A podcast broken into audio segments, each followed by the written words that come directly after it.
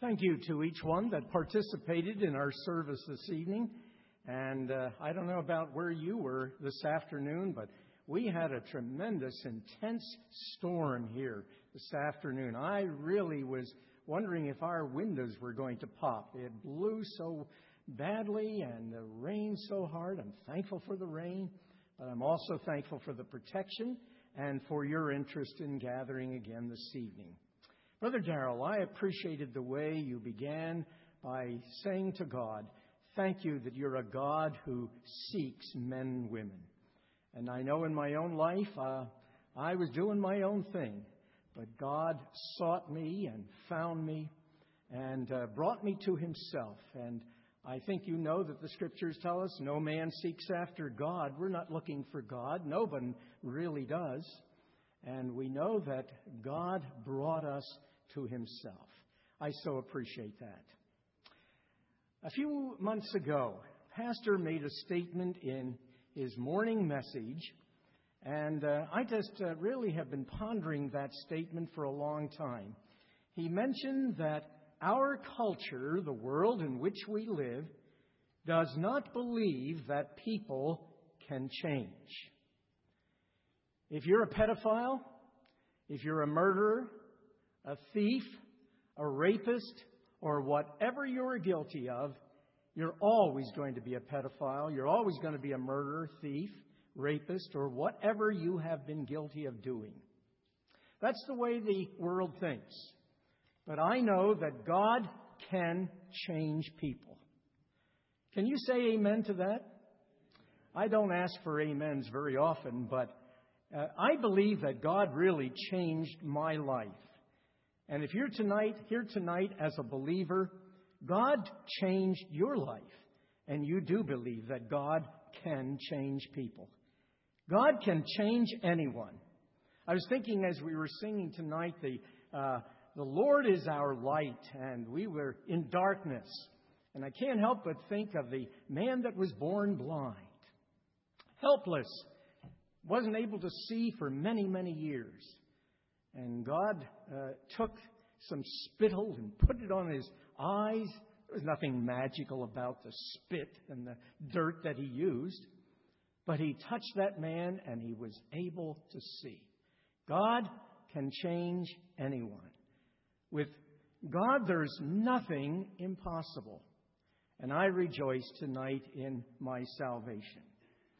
I want you to remember the change that took place in your conversion. And I use that term intentionally tonight. It's a term you don't hear used very much in evangelical circles today. That a person is converted. Uh, conversions are not talked about. We hear people trusting the Lord, asking the Lord to be their Savior, looking to the Lord, embracing the Lord Jesus. We use all kinds of terms. I must admit, as I was growing up, the word conversion was used a lot. And I couldn't help but reflect in my home church in Bethlehem, there were some people by the name of Lasso and Tress and Flieger and all kinds of names. I could go on and tell you. These people were trash collectors, garbage men, alcoholics, individuals that were incorrigible. I mean it. I can't tell you that in the 1940s, when I was growing up, there were so many people that came to our church, and we had a church of 800 people in Bethlehem. But the conversions that took place in our congregation in those days was phenomenal. And these people continue to walk with the Lord. In fact, I know some of the boys, the Tress boys. They are the grandsons of the grandfather that came to put his trust in Christ as an alcoholic. He was a literal bum. Everybody laughed at him, ignored him, didn't want to be around him. He smelled. He was awful. He had a reputation in Bethlehem. And in Bethlehem, we had the Bethlehem Steel. I never dreamt that the Bethlehem Steel would ever go belly up, go bankrupt. The Bethlehem Steel in the 1940s was humming. I may have told you this before, but I graduated with 1,100 in my graduating class in Liberty High School. And Bethlehem was booming. But in that city of Bethlehem, there were some real, real characters.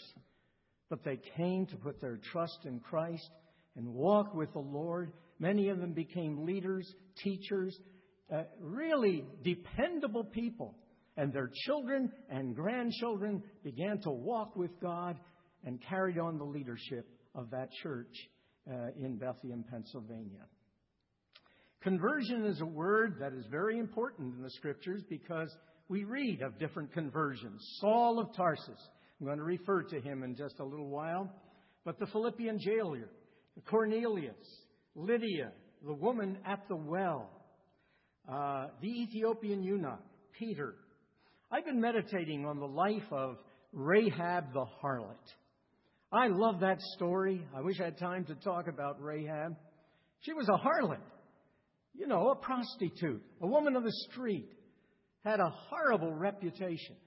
Why did the spies ever decide to go to her house and hang out? Well, that was divinely arranged and orchestrated, I can be sure. I don't think these men were messing around with that harlot. But her faith. And I just want to mention the fact that she believed long before the spies ever came to her house. She said, It is said, and she said, I believe that the God of Israel is the one that has given this land that I'm living in here, surrounded by that huge wall of Jericho.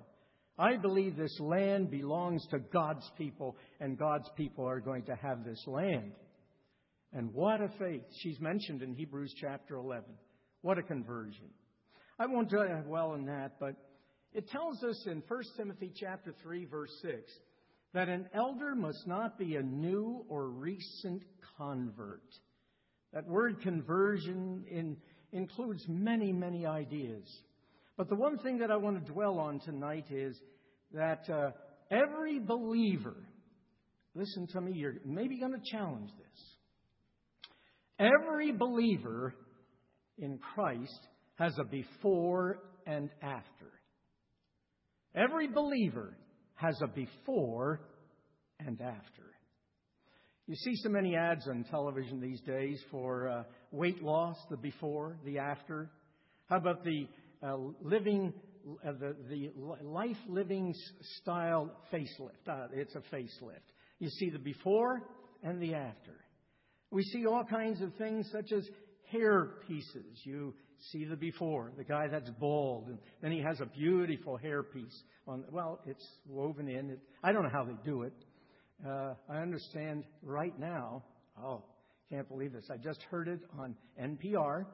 Now I don't believe everything on NPR, but it said that there's a certain kind of bourbon that if you rub it on your head, it is guaranteed to grow hair. Well, I'm not going to try it because I smell like a, a whiskey, uh, uh, a real drunkard. A lot of churches and a lot of people do not believe in being born again. I've been visiting the Kellers, and you know they're living at Kindred Place, and I don't mean to be in any way derogatory about the wonderful uh, retirement center that they live in in uh, uh, Annville. Uh, wonderful care. They love the people. But there have been a number of people that have told Dottie and Homer, we don't believe that, that stuff about being born again or being converted. We don't buy that stuff. And please don't ever talk about it around here. We don't appreciate it. That is hard to understand, and I know it has Dottie and Homer a little upset. But I'll tell you, there are a lot of churches that don't believe in the new birth being born again. We sang about it tonight. I chose the hymns. Don't blame Jack. But uh, ye must be born again, Jesus said to Nicodemus. He didn't understand it. He said, Must I crawl back in my mother's womb and be born all over again? Of course not. He was talking about a spiritual birth. We talk about that light when the light shined in our dark soul. There was new life and God made us a totally different person. I'd like to, help you see that you had a before in your life. I'm going to dwell on that tonight, our past. We've all had a past. I know we have a number of children here tonight, and I appreciate, I just heard today, this is a phenomenal thing. I just heard today that child evangelism nationally this year saw 1.2 million children come to Jesus Christ as their Lord and Savior. That was neat. Child evangelism is doing a great job. I'm thankful for Brother Ralph for the ministry of CEF. I know that the children are going to say, Wow, I never had a past like that. No, I'm going to address that in a few moments.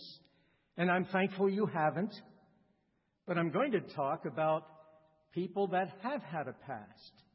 And I think if you were to ask your mom or dad, your aunt, uncle, grandpa, grandmother, I'm sure they would be honest with you to tell you, yes, I had a past life. There was a before Christ in my life. And every believer, if he truly knows Jesus Christ, had to have a new birth and had to have a life before trusting Jesus Christ. Oh, it varies. I'm sure many of you have different things that you could share about your past life, but I wonder if you'd turn with me to the book of Ephesians, chapter 2. I love this second chapter of Ephesians, and I know we're very, very familiar with the last verses, uh, well, cha- verse 4 to verse 10. Very familiar with those verses, and I thank God for those truths because I experienced them. But I wonder if you've ever paid attention to verses 1 to 3. This describes the before of all of us. If you're a believer tonight, if you're a Christian, you've trusted Jesus Christ as your Lord and Savior, and you were born again or you were converted, this is what you were before you made that commitment to Christ. Paul says, as for you, and not just the Ephesians, I think this is said for all of us as believers. As for you, you were dead in your transgressions and sins, in which you used to live when you followed the way of this world and of the ruler of the kingdom of the air, the Spirit who is now at work in those who are disobedient. All of us who lived among them at one time, gratifying the cravings of our sinful nature and following its desires and thoughts. Like the rest, we were by nature objects of wrath. Now, I'd like to just reduce that to four different words. There are four words that I think describe all of us before we came to the Lord.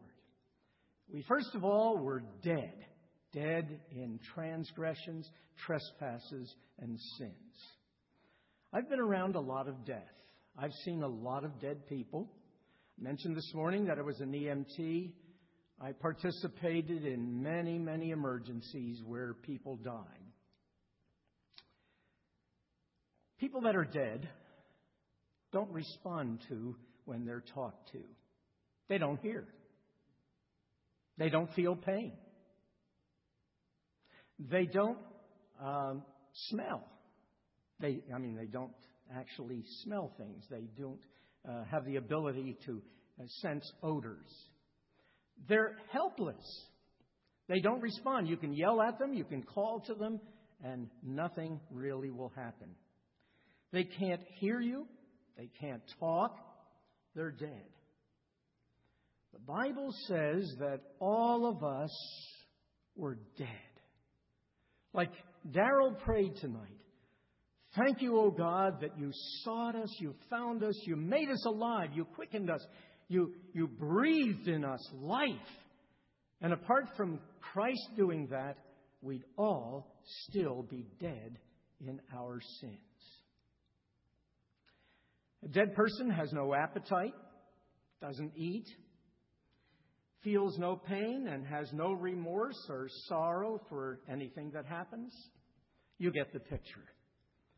And I can't describe it any more vividly to say that before I came to put my trust in Christ, before I was converted, and that was on May 17, 1950, when I was a senior high school, two weeks before I graduated. Before that time, I I had the best, godliest parents. My parents were perfect, not quite, but almost. I had a wonderful Bible teaching church. I had tremendous people that were kind to me and interested in my life, praying for me. But I was dead. I had no interest in spiritual things. I had no ability to do anything that would earn some righteousness of my own. I was helpless and hopeless. And I knew it when God was dealing with my soul for many years. Because I knew this message. I heard it thousands of times, but I never internalized it. I never made it personal. I've had many uh, other pastors from different denominations. I'm reluctant to mention those names of the denominations. And those pastors over the years would say, Oh, we used to teach the historical element of the gospel. Jesus died, rose again, ascended, coming again. But many of these denominations over the years never personalized it. You personally must be born again. You must become alive, and only God can make you alive. The second word that we see in this passage is in verse 2 and 3. We were disobedient. We followed the impulses of our sinful nature. And we were all born with a sinful nature. When David said, In sin did my mother conceive me, that doesn't mean he was an illegitimate child. My mother played around and I was born out of wedlock. No, no. He's saying, I was born with a sinful nature. And I was disobedient, disobedient to God, consciously and unconsciously. I was not at all sympathetic with the values, the principles, the ideals of the Word of God. I was disobedient and I was following Satan. That's what really verse uh, 2 and 3 is saying. Uh, we followed the prince of this world, the ruler of the kingdom of the air, the spirit who is now at work in those who are disobedient we were disobedient. Actually, you sing Amazing Grace. I love that hymn. Amazing Grace, how sweet the sound that saved a, pardon me, a wretch like me. I once was lost, but now I'm found, was blind, but now I see. There are many songs that describe our condition before we were a believer. We were lost, blind, deaf, ignorant.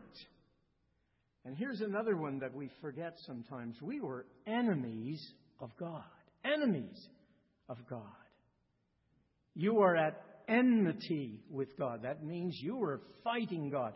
I know in my own life, I knew what was right and wrong. I heard it many, many times, but I was resisting and fighting God from having control and being the Lord of my life and being my Savior and my God. And I was truly disobedient.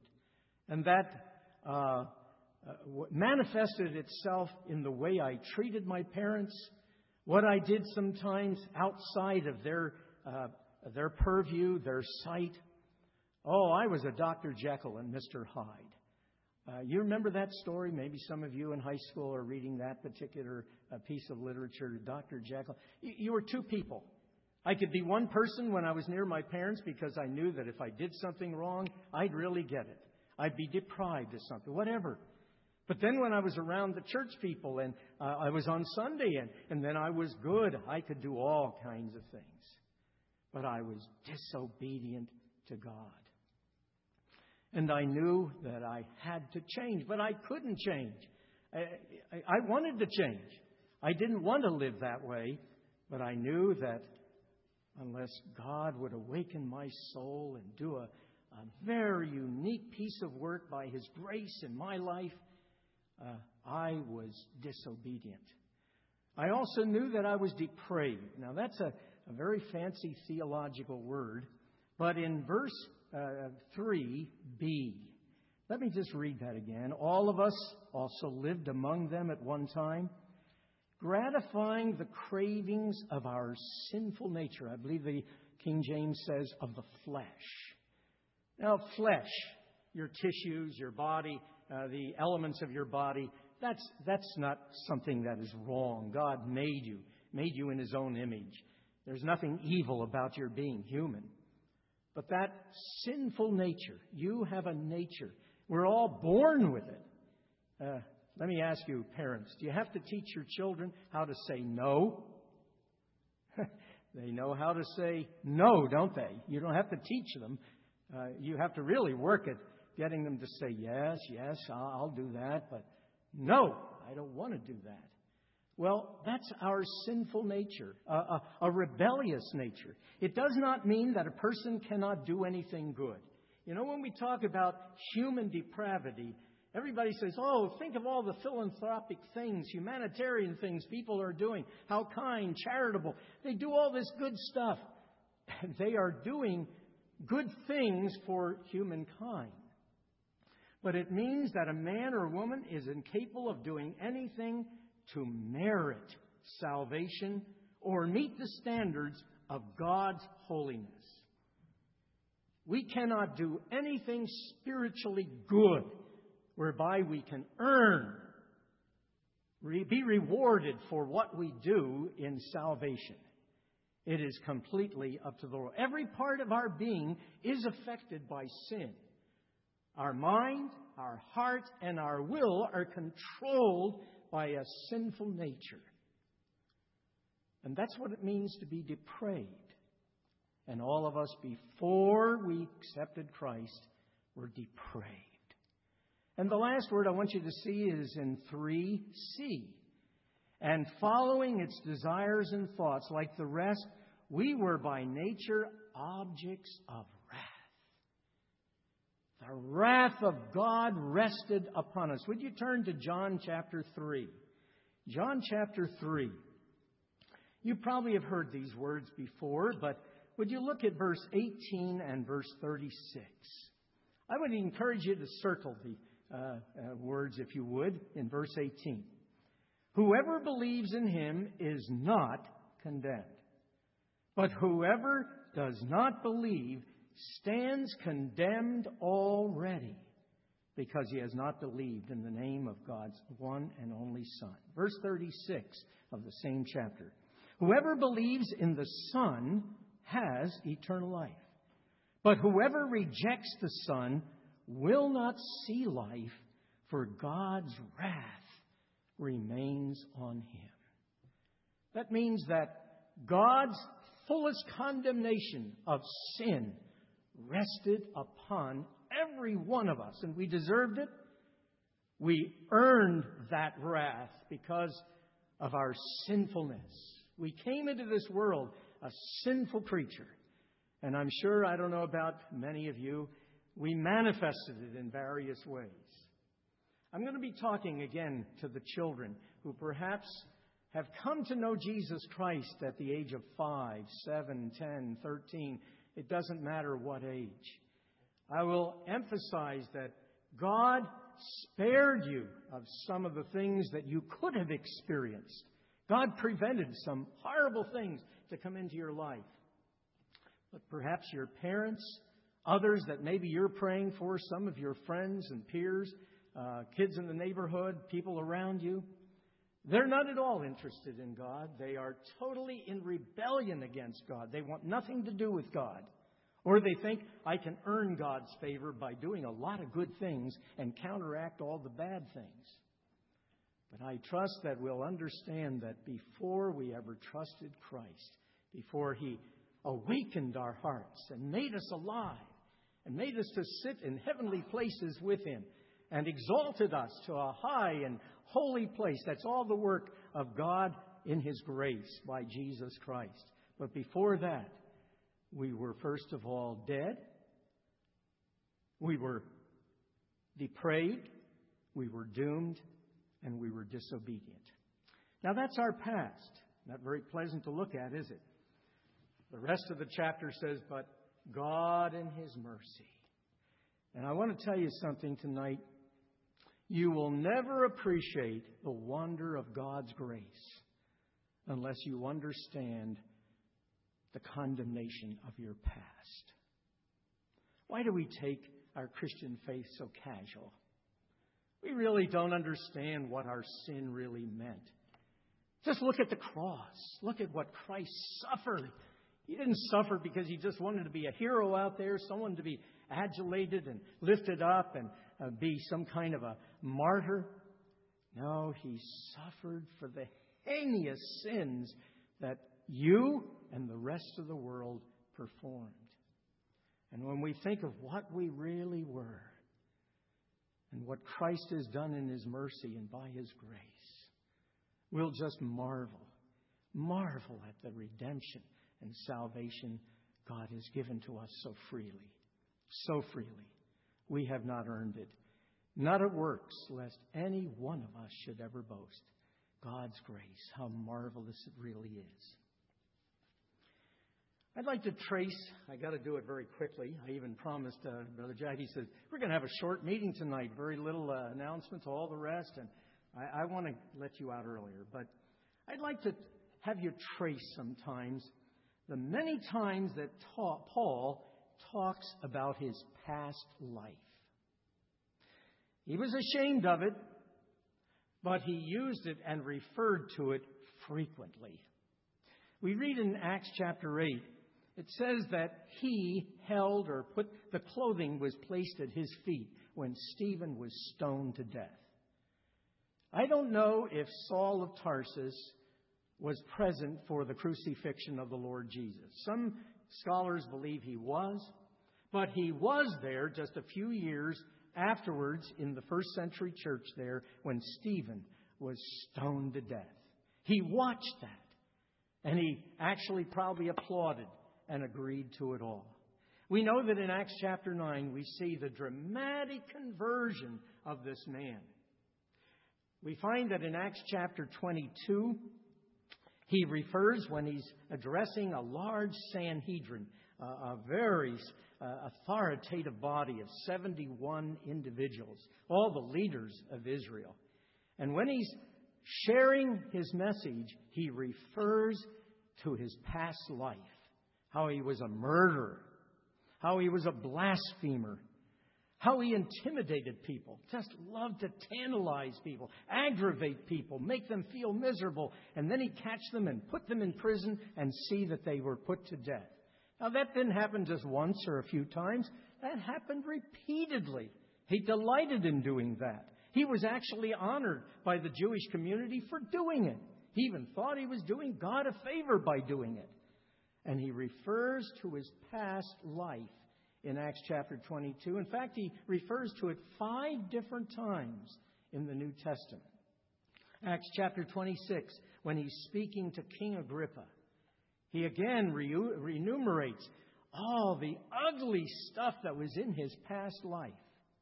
In Ephesians 3 8, Philippians 3, verse 4 to 9. But I want you to turn to 1 Timothy uh, chapter 1, verse 12 to 17. 1 Timothy chapter 1, verse 12 to 17.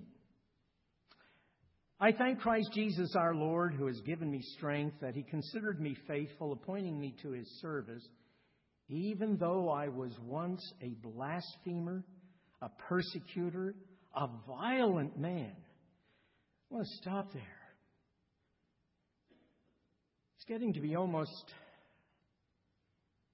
an every week occurrence today. Sikh people. That's how it's pronounced. They're really Indians. They have just a little different kind of culture and religion, but they were in their temple worshiping, and some gunmen came in and shot eight of those people. Others are injured. You talk about being a violent man. How could these people ever do these kind of things? And yet, Paul says, I was one of those kind of men, a violent man. He's just not using idle words. That took violence to go to many of these cities and capture Christians and just ruthlessly put them to death or tantalize them, put them in prison, and, and do all kinds of things to to injure them and disrupt their families. He goes on by saying, I was shown mercy because I acted in ignorance and unbelief. The grace of our Lord was poured out on me abundantly, along with the faith and love that are in Christ Jesus. He is a trustworthy, here is a trustworthy saying that deserves full acceptance. Christ Jesus came into the world to save sinners, of whom I am the worst. I don't think he's just playing a grandstand. Oh, I've been an awful guy. I believe that all through Paul's life, he was haunted with his past. Oh, he knew that the past was under the blood of Jesus Christ. He was forgiven. He was cleansed. He was a new creature in Christ. He wrote all about it. But yet he referred and used his past in many ways to counsel people, to address uh, uh, different religious groups at that time. He used it uh, in the Corinthian church. I'm only going to refer to it, but in chapter 6, he goes on and says to the Corinthian church, now he writes this to the church so it's public information. He says to this church, many of you were immoral. You were homosexuals, lesbians. You were drunkards. You were vile people. And he said, such were some of you. Well, he names it right out front. Now, this congregation must have known who these people were. Yes, it was their past. But he brought before them their past. But you've been washed. You've been cleansed. You've been sanctified. You've been set apart and redeemed. Praise the Lord. You're different. You're, you're really different today. But he referred to the fact that they had a past. How about you? Have you ever reflected on your past? No, we'd like to forget it, and I wanted to say that we must have balance in this. Uh, the scriptures do tell us forget those things that are behind. Uh, don't dwell in the past. I'm a new creature. Old things have passed away. All have become new. But you know, if we don't somehow remember our past, one great leader said, You'll repeat it.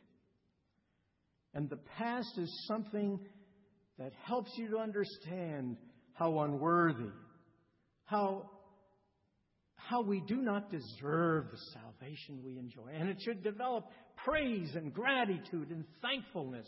And oh, it ought to be just expressed time and time again. I think most of us, when we begin our prayers, we say, Thank you, Lord, for saving my soul.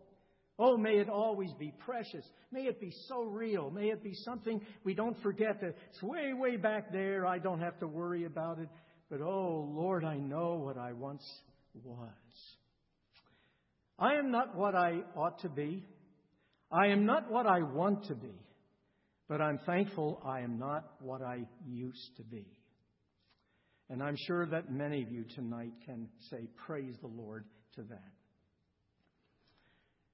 It is important to reflect on our past. Uh, we used to sing a chorus years ago. I haven't heard it. I, I don't see Ethel. Oh, yes, yes, there you are, hiding behind Tracy. Uh, remember the song we used to sing years ago? Things are different now. Something happened to me when I gave my heart to Jesus. If you know it, some, uh, things are different now. Something happened to me when I gave my heart to Jesus.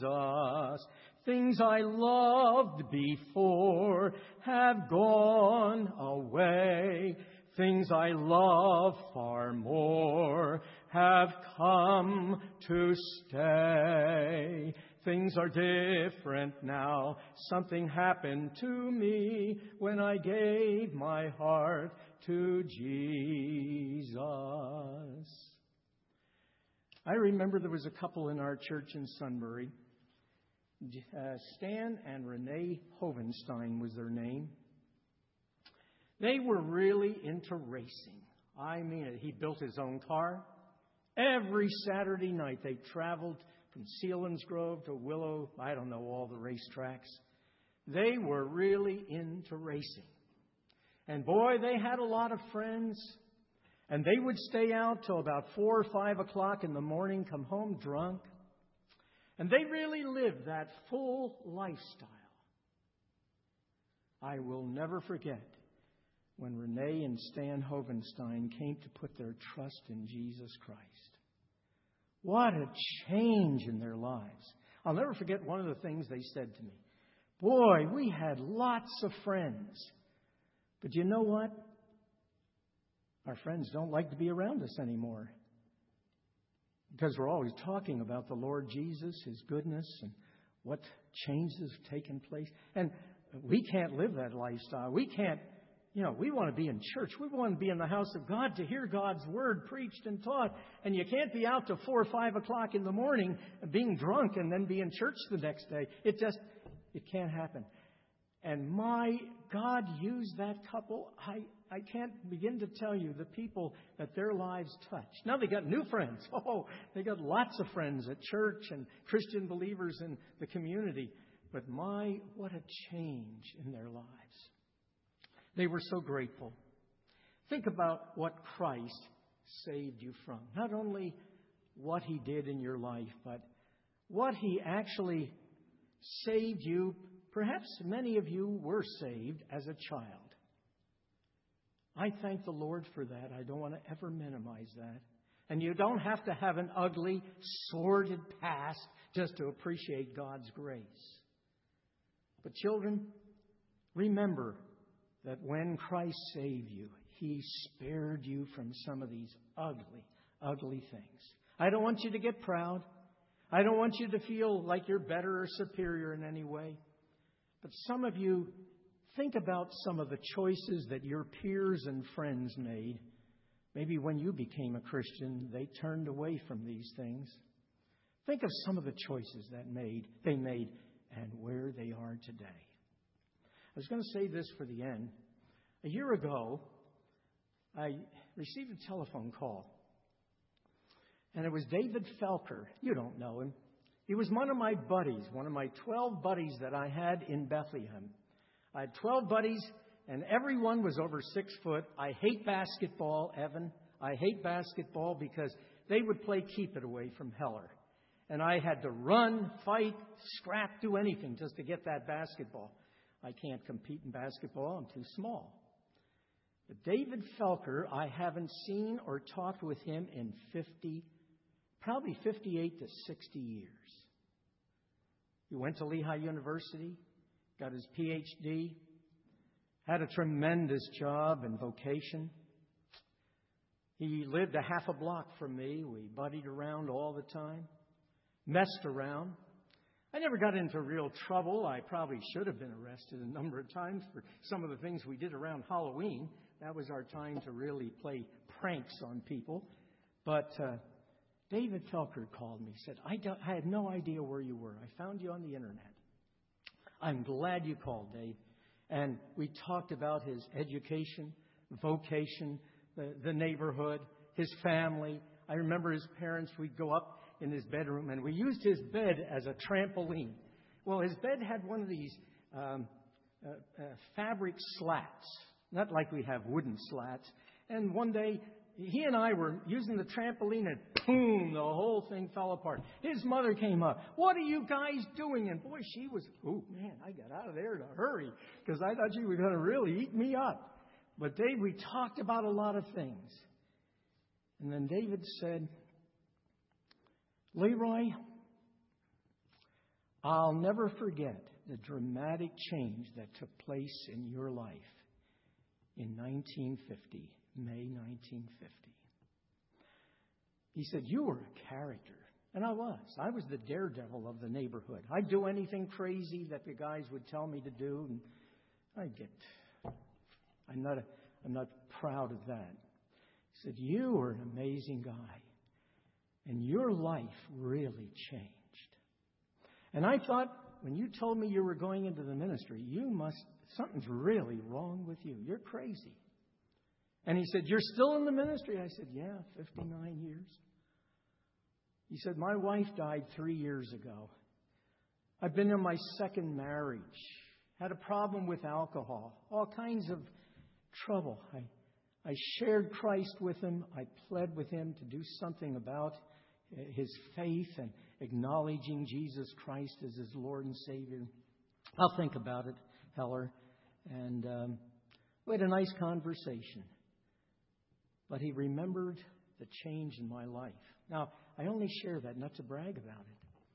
But if there's a change in your life, there's a lot of accountability with that to live up to that change. It wasn't just a once and done kind of thing, turn over a new leaf and just say, oh, this is great. You got to live a different life. And I knew it.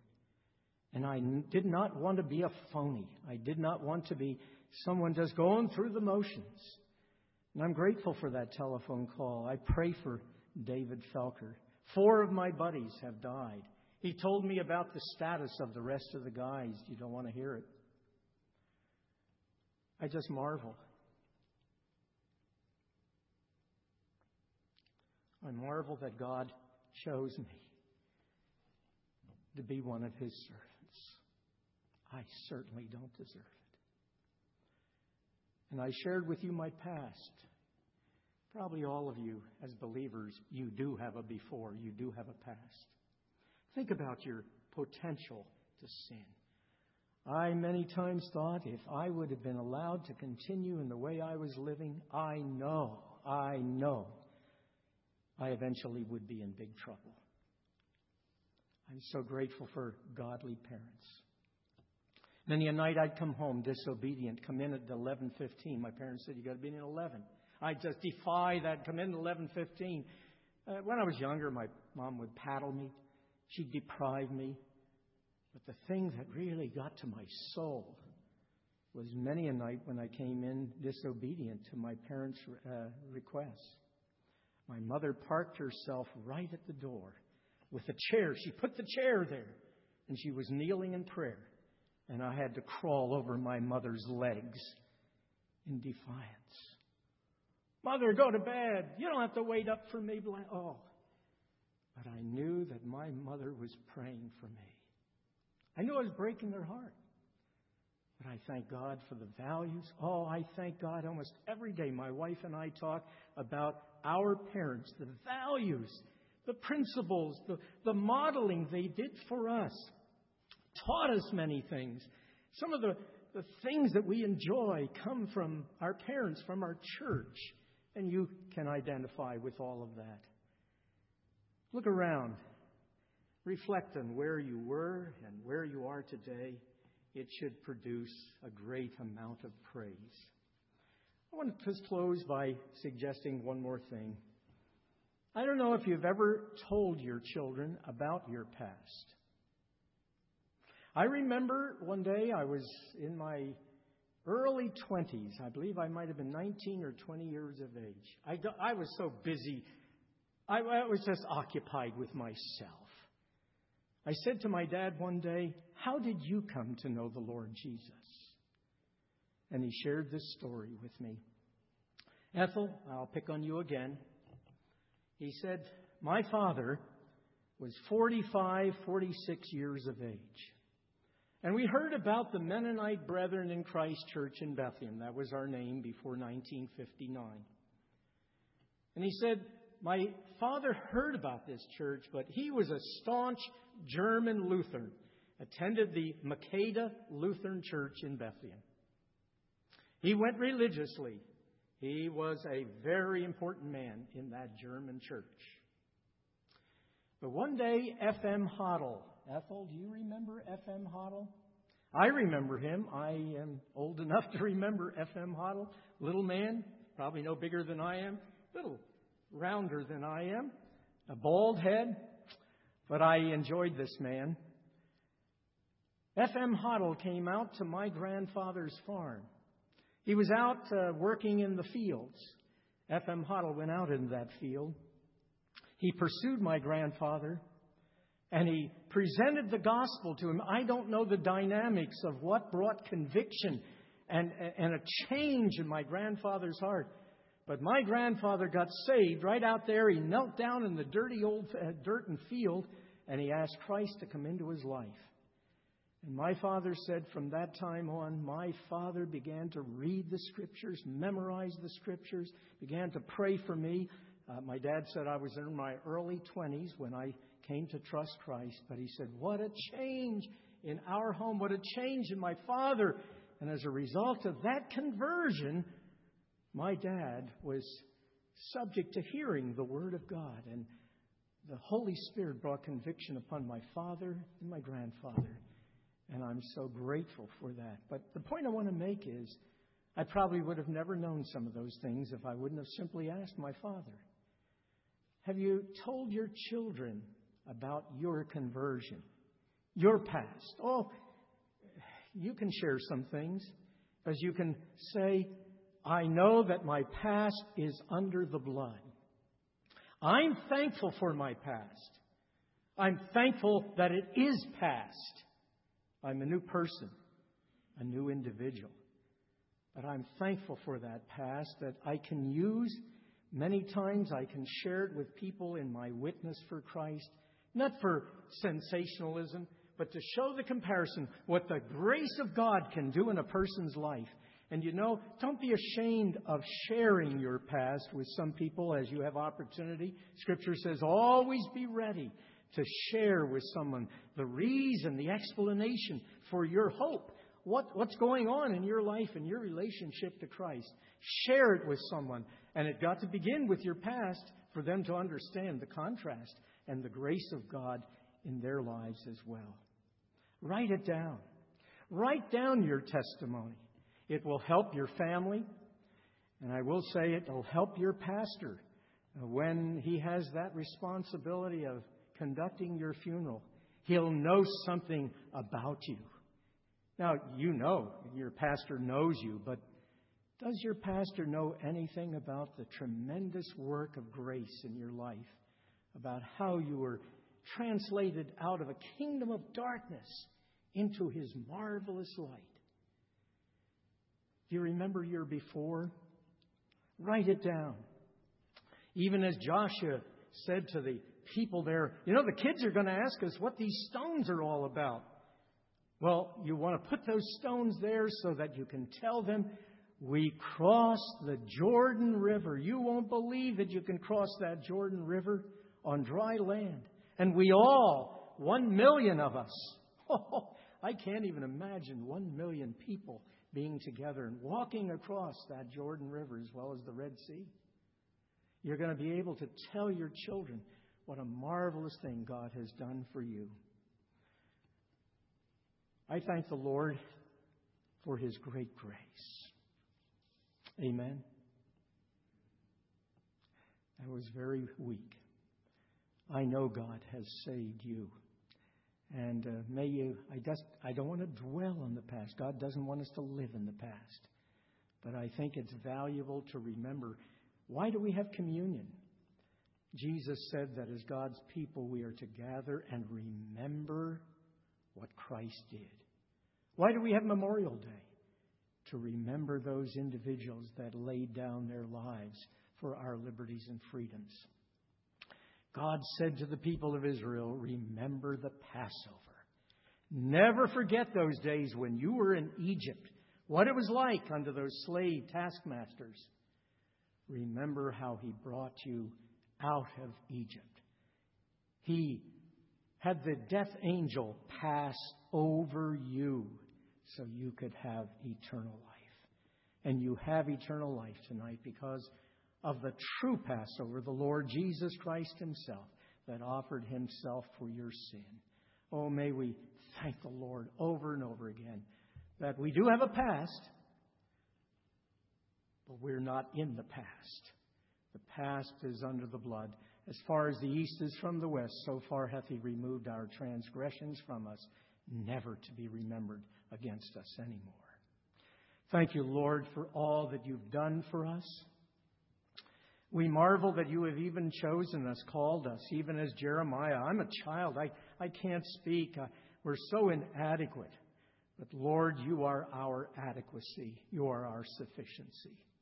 I thank you for your people. I know they love you. They love your word. They love their families. I thank you for our children, that you have spared many of them from ever experiencing some of the ugly things that are in our world today. Lord God, just give us a, an appreciation, a new appreciation for all that you have done for us. We ask it all in the precious name of the Lord Jesus. Amen.